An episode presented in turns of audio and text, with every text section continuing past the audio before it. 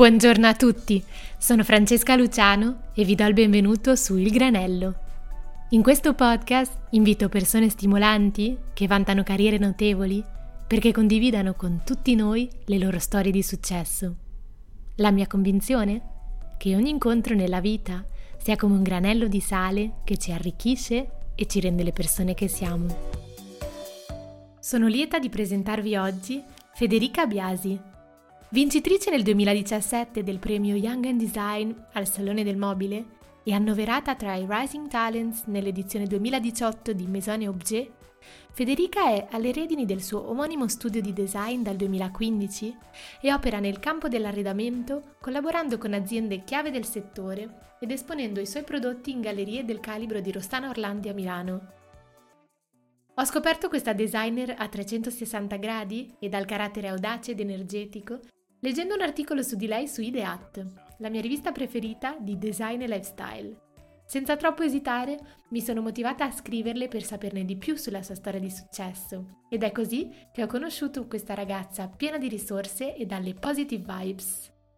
Con Federica abbiamo parlato dell'iter che l'ha portata a fondare il suo studio di design ancora ventenne di cosa significhi fare l'art director, dei trend presenti e futuri nell'arredamento e di ottimi consigli per non lasciarsi spaventare da nulla nella vita.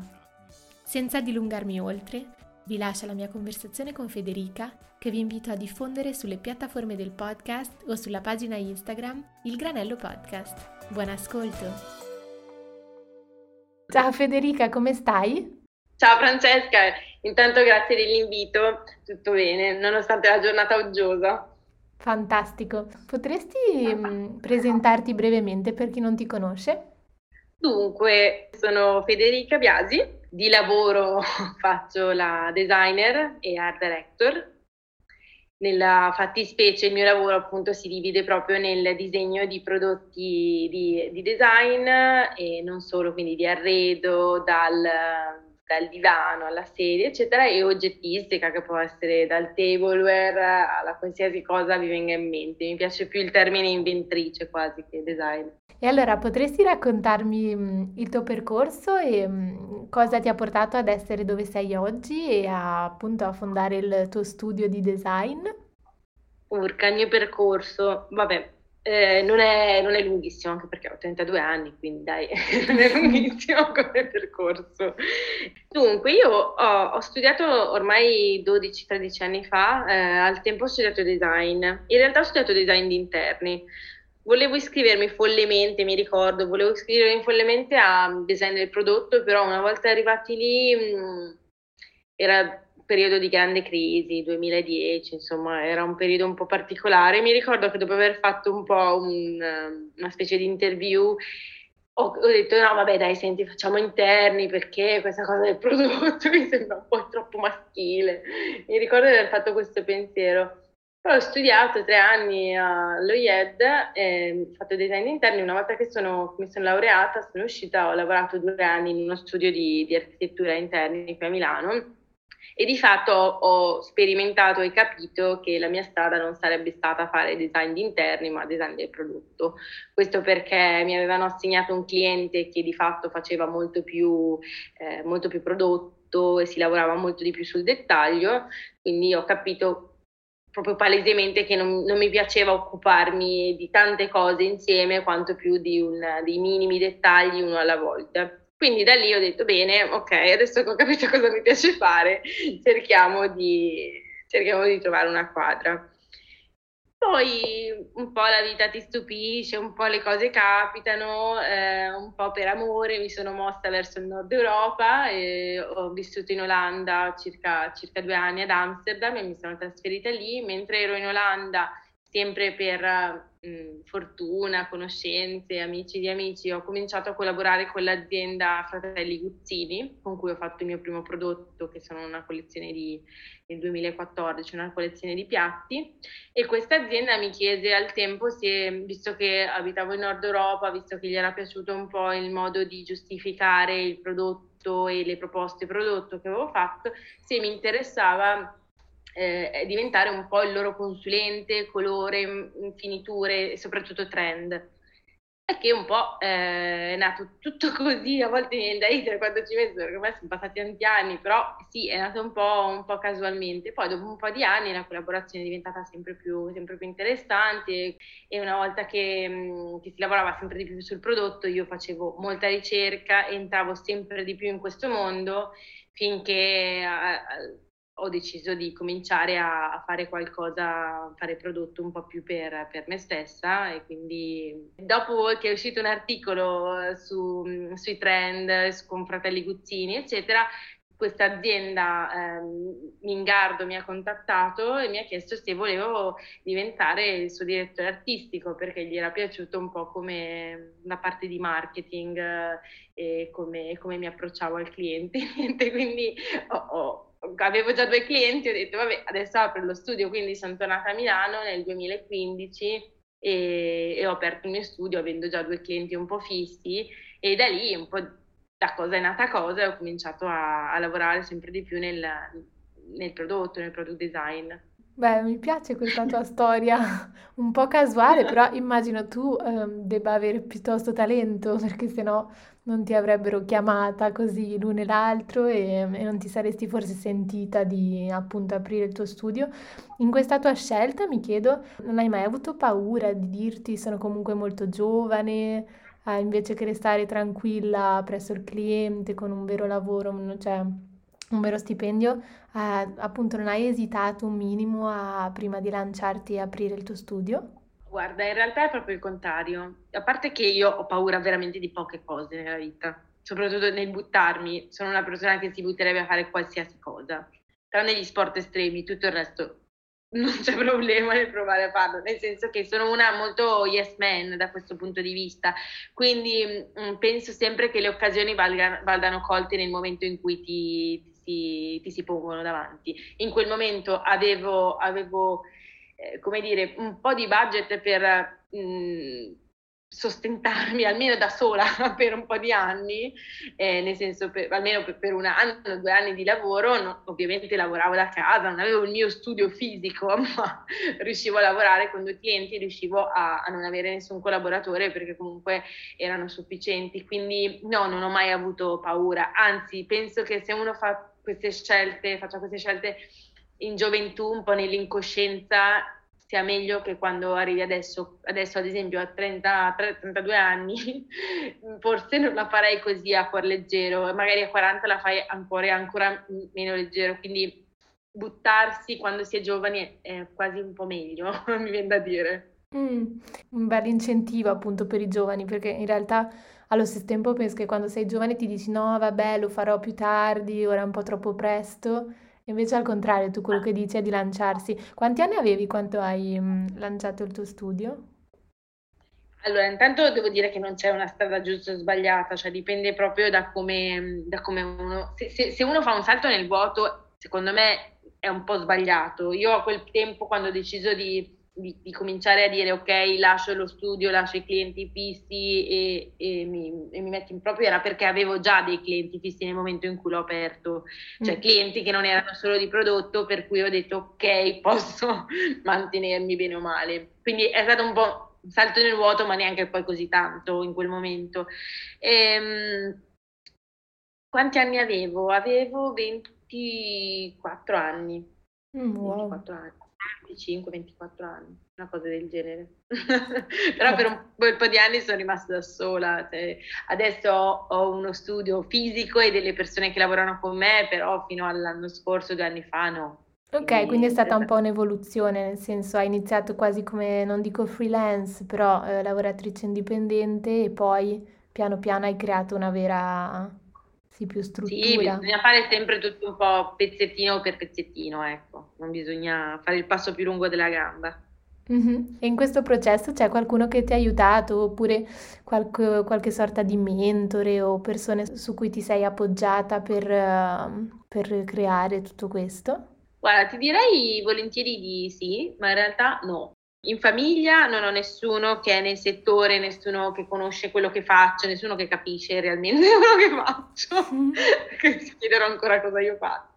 E, um, ho avuto delle persone che nel tempo mi hanno aiutato, ma persone del settore che una volta che ci siamo conosciuti hanno deciso uh, magari appunto di darmi una mano, magari un collega, nel caso di Guzzini un collega che ha fatto il mio nome, nel caso di, di, di, tante altre cose eh, ci si è aiutati e quindi ho avuto tante persone che mi hanno dato una mano. Secondo me è anche stato un po', un po questo, riuscire a fare sinergia, lavoro di squadra e, e, avere un po' la fiducia delle persone con cui avevo lavorato che poi hanno parlato bene di me ad altre quindi è un po' nato così, ma non ho un maestro o qualcuno che mi ha, de- mi, ha, mi ha, ingranato, mi ha presentato qualcuno. Sono sempre stata io da sola che andavo, prendevo e facevo. Direi chapeau intanto e comunque sì, sono d'accordo che abbiamo a volte tendenza a pensare che sia questa persona che ti cambia la vita, in realtà no, non, for- non per forza, è più tante piccole, tanti piccoli aiuti, tanti piccoli sì, incontri che, che fanno poi la differenza probabilmente.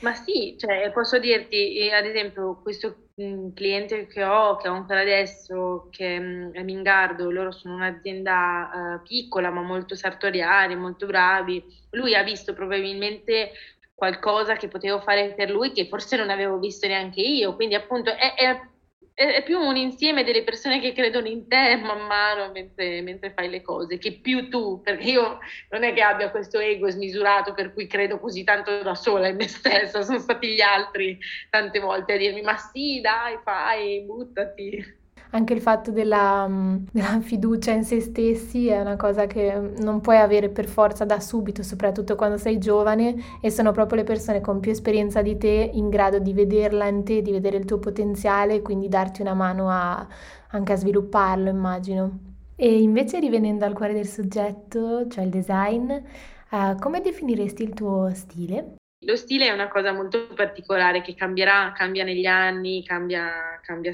cambierà ed evolve. L'importante è esprimere un po' quello che tu sei nella vita, nella vita.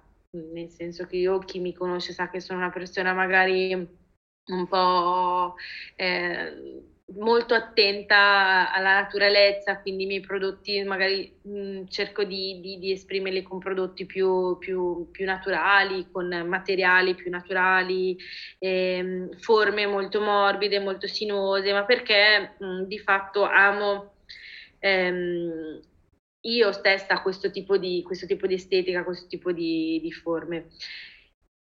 Mm, devo dirti che non c'è, non, c'è non, non, lo decido a priori lo stile, quando disegno disegno qualcosa che mi viene perché lo faccio così come piace a me e poi dopo scopro che tutti i prodotti magari hanno un fil rouge tra di loro. Mm-hmm. Hai anche detto prima che tu eh, sei anche art director, se non sbaglio.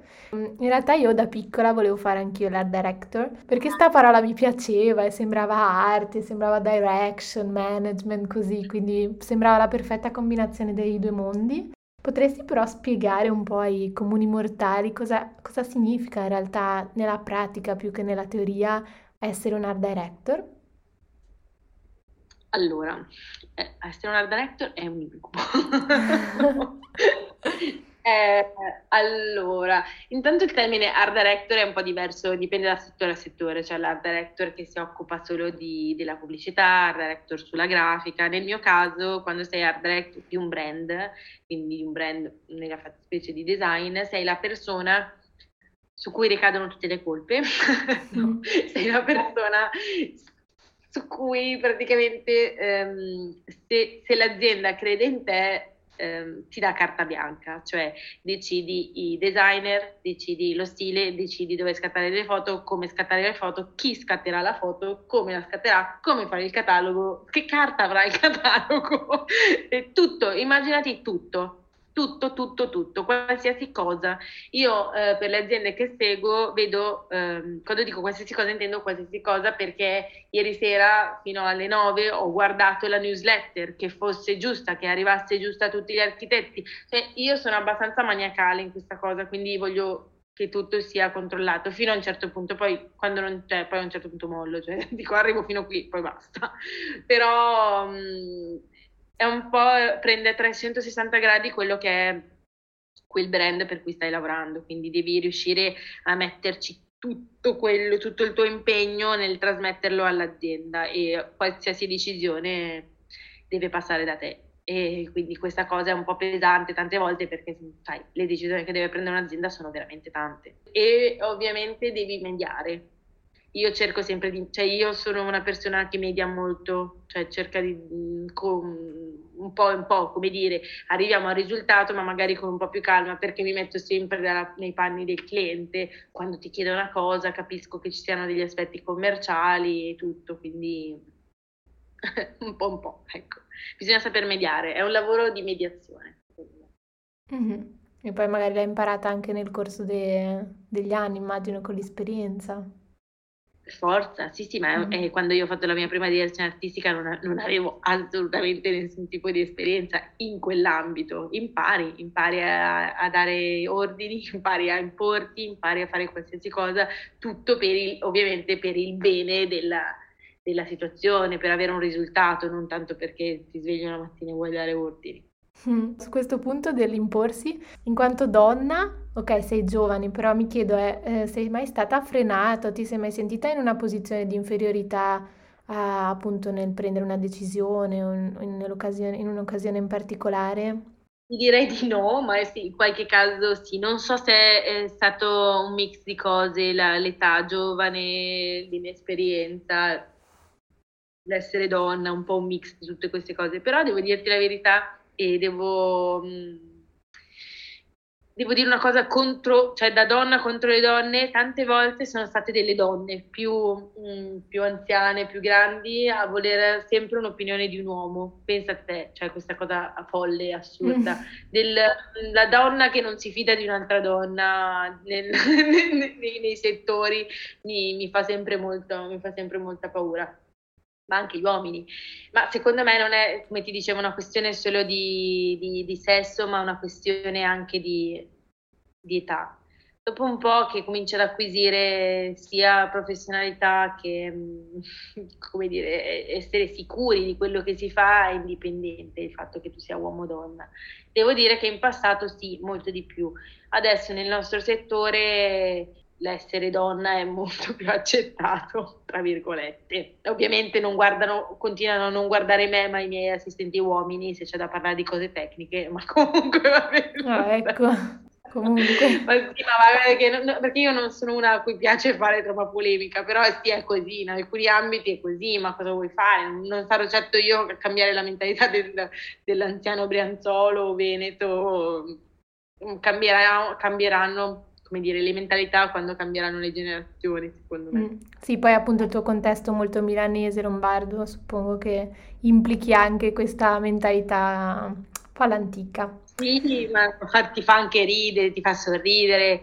Io non prendo tutto, insomma, non sono una di quelle che prende tutto di petto come grande femminista. Mi rendo conto che alcune cose siano più ehm, radicate nella cultura di alcune situazioni che altro però insomma tanti passi avanti li stiamo facendo, quindi non, non è tutto terribile. Ecco. Mm. Quanto a passi avanti, potresti parlarmi un po' di quali sono i nuovi trend, quindi le tendenze future nel tuo campo, quindi nel design? Allora, quello che dico sempre è che la palla di cristallo non me l'hanno ancora data. Immagino, però in quanto designer ne saprai di sicuro più di almeno dei non designer. quello che sto vedendo e che stiamo vedendo un po' tutti nel settore è che c'è tantissima, tantissima autoproduzione, tanti pezzi di design che diventano sempre più pezzi d'arte e viceversa, pezzi d'arte, pezzi che cominciano e che vengono presentati come pezzi unici e poi diventano pezzi di design presi da aziende. C'è questa eh, questo voler mixare i due mondi, le due cose. Questa cosa è una cosa molto positiva perché tutto l'ambito di ricerca viene portato in ambito industriale. Questo significa che magari c'è più ricerca nel mondo della tattilità, della matericità, c'è un po' più di, vedo un po' più di, di fermento da questo punto di vista anche perché il nostro settore secondo me sta avendo uno stallo bello, bello Mm, bello tosto dal punto di vista della, della, creatività e del disegno e basta. Nel senso che le, fo- le, forme sono, le forme sono sempre forme che tornano un po' come nella moda sta succedendo, no? Cioè tornano i pantaloni a zampa, allora tornano alcune, alcuni tipi di, di, di, di, stilemi. Quindi stiamo vedendo alcuni stilemi che tornano tanto mh, dagli anni 50 agli anni 60, eccetera. Sì, nel design è un po' diverso rispetto alla moda perché si cerca sempre di, di, portare un passo avanti e quello che stiamo facendo secondo me più che dal punto di vista estetico portarlo avanti dal punto di vista della ricerca materica, della ricerca ecosostenibile, della produzione eccetera. Quindi è molto più difficile immaginare, non so come dirti, una sedia mai vista, totalmente mai vista. Anche i più grandi designer, quelli che stimo di più ultimamente li vedo un po' un po' più resti da questo punto di vista dell'estetica, però dal punto di vista della matericità vedo che si sta tornando tanto anche alla naturalezza, anche i toni sono tutti toni, mm, toni molto terrosi, insomma questo è quello che vedo da adesso nel prossimo anno, anno e mezzo. Mm-hmm. Quindi tu dici che invece che innovare più appunto ovviamente nelle forme, che è effettivamente un po' difficile a un certo punto, è più una questione appunto di sì, materiali, nuovi materiali più sostenibili, suppongo, e, mm, ma sai, cioè il design non è fatto dalla forma e basta, anzi, è proprio quello che l'errore che viene fatto, non è tanto la forma estetica, ma come viene montato, prodotto, il dettaglio, mm, il materiale, è tutto un, un insieme di, di, di, piccoli pezzettini che vengono messi insieme. Poi se uno guarda un, pro- un prodotto superficialmente dice ah, questo si assomiglia a quell'altro, poi di fatto secondo me quello che magari non viene percepito all'esterno, ma un po' più da noi nel settore, è che i prodotti fanno dei passi avanti, magari non di primo acchito, ma li fanno. Mm-hmm. Ho sentito spesso dare la colpa ai designer, mi ricordo un anno fa, due anni fa, un concorso in cui si diceva che i designer non avevano creatività, mentre secondo me non è una questione di noi designer, ma è una questione di capacità produttive che ci mettono a disposizione. Mm-hmm. E pensi che sia una cosa relativa all'Italia oppure hai occasione anche di, di lavorare con aziende estere renderti conto se i problemi sono simili o se invece no? No, guarda, io mm, penso che sia un problema unitario, cioè non è qualcosa che, che, che rispecchia solo, solo l'Italia, ma un problema mondiale, tra virgolette, parlando nell'ambito dell'arredo e basta, eh? perché poi se si parla dell'ambito dell'industrial design ovviamente ci sono alcuni settori più tecnologici che invece spingono in questi settori, quindi non, non, non farei di tutto un'erba un fascio, però nel settore arredamento vedo più o meno lo stesso trend negativo da questo punto di vista nel voler investire su alcune tecnologie per, per paura, perché comunque adesso dopo questo anno hanno tutti molta paura. Certo. E ci sono qualche aziende faro che tu consideri tipo eh, da cui ti ispiri o nel senso che consideri che veramente le loro strategie, mm, sia commerciali che appunto creative, funzionino particolarmente? Ma allora, una, cioè, un'azienda faro per eccellenza, se vogliamo, per me rimane e rimarrà sempre Floss per la genialità, per la scelta che ha fatto negli anni di designer, per, la, per l'identità che è riuscita e continua a portare avanti dopo così tanti anni. Per me rimane, rimane un'azienda faro. È interessante. E in quanto a consigli, quali consigli daresti alle giovani designers per lanciare la loro carriera? Glielo diamo solo alle femmine, alle, alle Dai, giovani sì. designer. ma no, ma allora Intanto sì, lo darei un po' a tutti i giovani che poi io mi, mi voglio sempre mettere dentro, anche mi sento molto giovane, vorrei. lo sai, lo sai. Eh, quello che dico sempre è che c'è una grande differenza tra il fare male una cosa e il non farla proprio. Comincia a farla, falla. Se ti viene male, ci accorgeremo che non è, o non è la tua strada oppure ritenta, sarai più fortunato. Cioè, io eh, ho proprio questa, questa, attitudine, non mi piacciono le persone, passatemi il termine un po' negativo, inette, cioè se uno vuole arrivare a un risultato, aiutati che il cielo ti aiuta, prova, falla quella cosa e poi se non funziona ci accorgiamo che non funziona. Quindi il consiglio che io do, eh, io insegno anche in università allo IED, quello che dico sempre è fate le cose e poi ne parliamo. Non c'è un errore irrimediabile che uno non ha, insomma, soprattutto quando sei sotto i 30 anni, non c'è niente che uno faccia che non possa sistemare, secondo me. Sono d'accordo, sono d'accordo. Super good vibes, super positive, quindi mi piace. Ah sì, sempre, cioè io sono proprio così, non, non, non, c'è motivo di farsi dei problemi prima che i problemi si presenti. Quando il problema si presenta, ma anche nel lavoro, eh, io sono molto last minute, dico sempre in studio, bene, se ci succederà qualche cosa, prenderemo in mano la situazione in quel momento. Non si può prevedere ogni cosa. Prevedere ogni cosa è da maniaci e da persone che poi che hanno paura. Quelli che hanno paura cercano di prevedere l- lo tsunami che arriverà, che poi magari non arriva mai. Sì, perché precludersi cose quando poi magari tutto andrà bene Esatto, esatto. E poi ripeto, se andrà male, eh, non, è che, non, è che, a me va tutto rose e fiori tutti i giorni della mia vita, eh? cioè, nel senso, succedono anche a me le cose brutte, ma nel momento in cui succedono ci si tira sulle maniche e uno dice, boh, rifacciamo. E io ho ricevuto mille porte in faccia e continuo a ricevere mille porte in faccia da aziende anche quando presento un progetto, ma non per questo mi arrendo. Eh, t- tanti grandi designer della storia o, o, anche contemporanei ricevono dei no, ma perché il nostro mondo è un mondo che veramente ha tanto a che fare con il mondo commerciale. Eh, quindi se tu presenti un prodotto, per quanto magari bello sia, magari costa tantissimo, magari ha un modo di essere costruito che non va bene, magari non è lo stile dell'azienda, insomma ci sono tante dinamiche che bisogna prendere in considerazione, quindi non bisogna farsi abbattere, magari uno sta semplicemente sbagliando o azienda o tipologia di, di prodotto. Mm, certo. Invece adesso ti porrò le domande granello a, a cui appunto rispondere con solo una parola e davvero senza molto pensare. Ok. Una città? Amsterdam. Un concept store? Io amavo follemente Colette, che adesso non esiste più a Parigi. Mm, certo. Uh, un bar? Tutti i bar, io amo tutti i bar. Un designer? Achille Castiglioni. Allora, un oggetto di design? La mia vaporiera. Una rivista? In questo momento sono molto appassionata di Arc Magazine. Un brand? Floss. Un uh, ristorante? L'ultimo buonissimo dove sono stata è Radici, che è un ristorante sopra Como di un ragazzo che secondo me diventerà presto stellato, quindi consiglio veramente. Un museo? Un museo, eh, il Musée d'Orsay, eh, Parigi. E una corrente artistica? Visto che ho detto Musée d'Orsay, sicuramente impressionismo. E voilà, veniva da sé. e per concludere, eh, un film? Uno degli ultimi film che ho rivisto piacevolmente, che, rivisto, che rivedo spesso, è Len, L'odio.